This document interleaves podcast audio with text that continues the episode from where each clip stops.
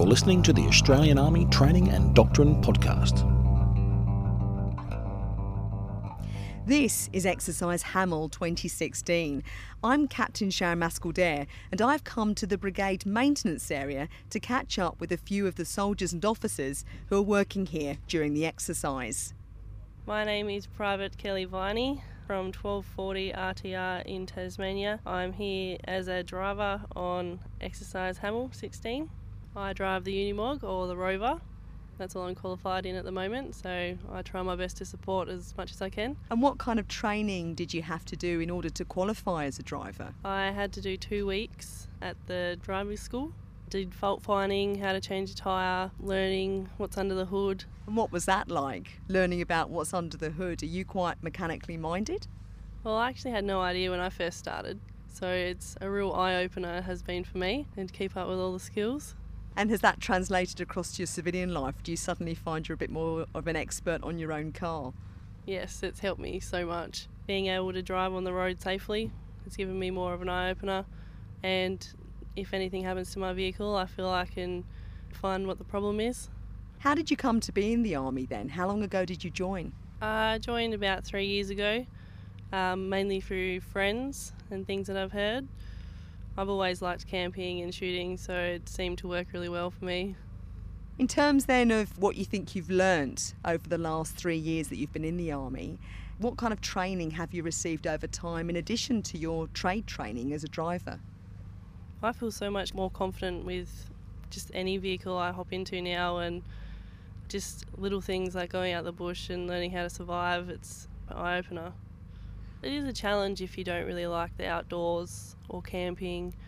You get exposed to a lot of insects and get real dirty, and if you don't like that, then it's pretty bad. But I really enjoy going out and learning new things, and I really like getting down in the dirt and all muddy. And how much is that part of the training that the army teaches you how to deal with those kinds of conditions? It's pretty much the main part of it. Like, you never really know when the enemy's coming, so you always got to be prepared.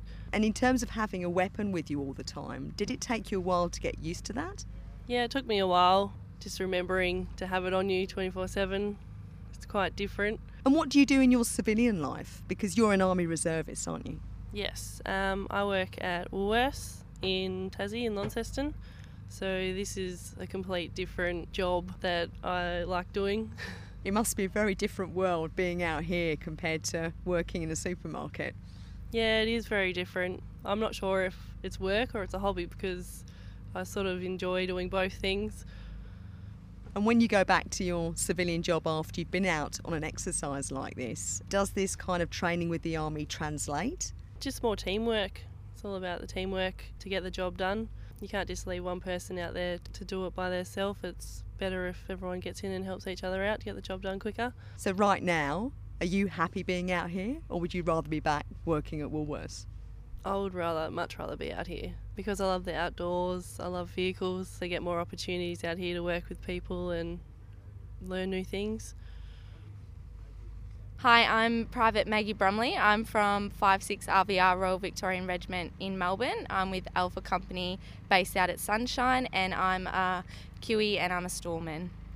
My role is in Combat Team Alpha, and we're providing support and resupply to units and uh, infantry units going forward and supporting the battle. When you say supporting the battle, for people outside of Army, what does that actually mean? What do you have to supply them with?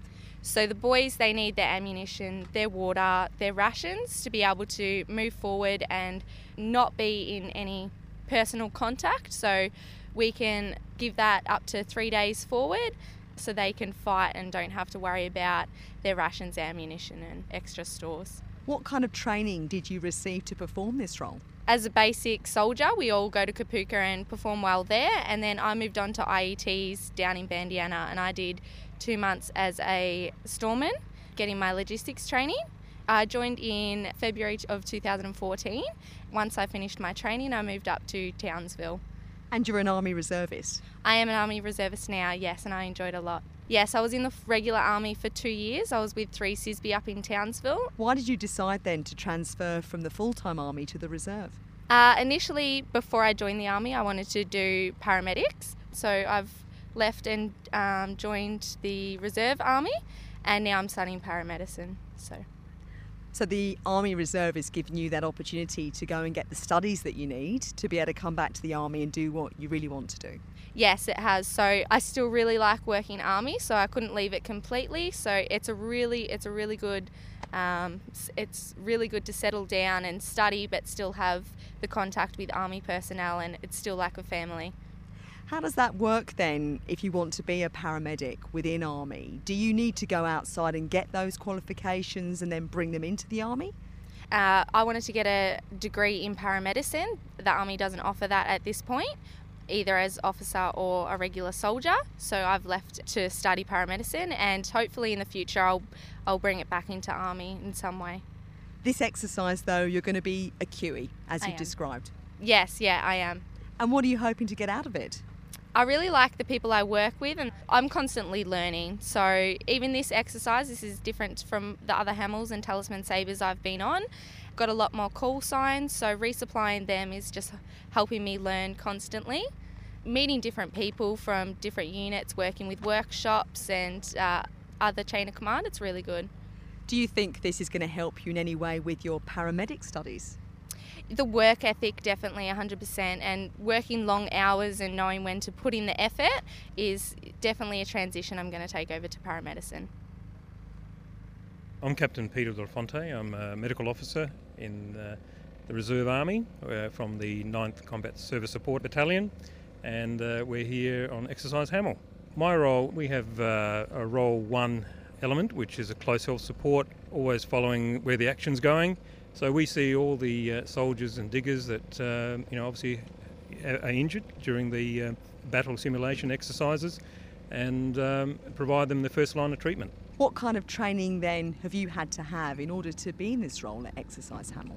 Um, well, I'm a general practitioner in a civilian job, and uh, the general practice experience is ideal. And uh, if you've got some experience in uh, acute emergencies, it's also an essential bit. All the um, medical officers get the opportunity to do the um, EMST, which is the for surgical trauma, and we get to um, undergo a lot of additional training that we wouldn't be able to do in civilian street. Dealing with acute emergencies and certainly a lot of um, musculoskeletal injuries, because uh, that's certainly very common here, and generally understanding the role of the soldier and, and from uh, occupational uh, medicine perspective, it's not just about treating the injuries, but understanding what roles the soldier can and can't do. But the whole idea is to obviously get them fit and healthy again and back in their line of duty. As someone then who has a civilian career as a general practitioner, how are you able to balance your army work with your civilian work? Well, it's not too difficult. For me, it's uh, probably looking at three Tuesday nights parading and probably one weekend, maybe every one or two months. It's not onerous, and the training and the experience is, well, you wouldn't be able to get that anywhere else, my view. And, uh, and I enjoy teaching the medics from a basic primary care perspective.